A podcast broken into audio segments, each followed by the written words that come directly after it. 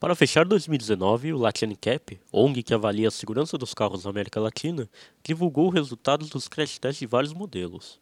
O novo Toyota Corolla manteve o nível de segurança do modelo anterior e recebeu a nota máxima de cinco estrelas, enquanto o novo H B vinte recebeu quatro estrelas. A decepção foi a Renault com os novos Sandero e Logan. O Latin N C A P testou a dupla e deu nota um em segurança, dizendo que os airbags laterais não ajudavam. Para evitar essa nota, a fabricante francesa correu para alterar tanto o hatch quanto o sedã, melhorando a estrutura e os airbags laterais, e ainda pediu para que a O N G testasse novamente os carros. Deu certo, pois receberam três estrelas. Se você quiser ver os vídeos dos crash tests, visita lá o motor um ponto com.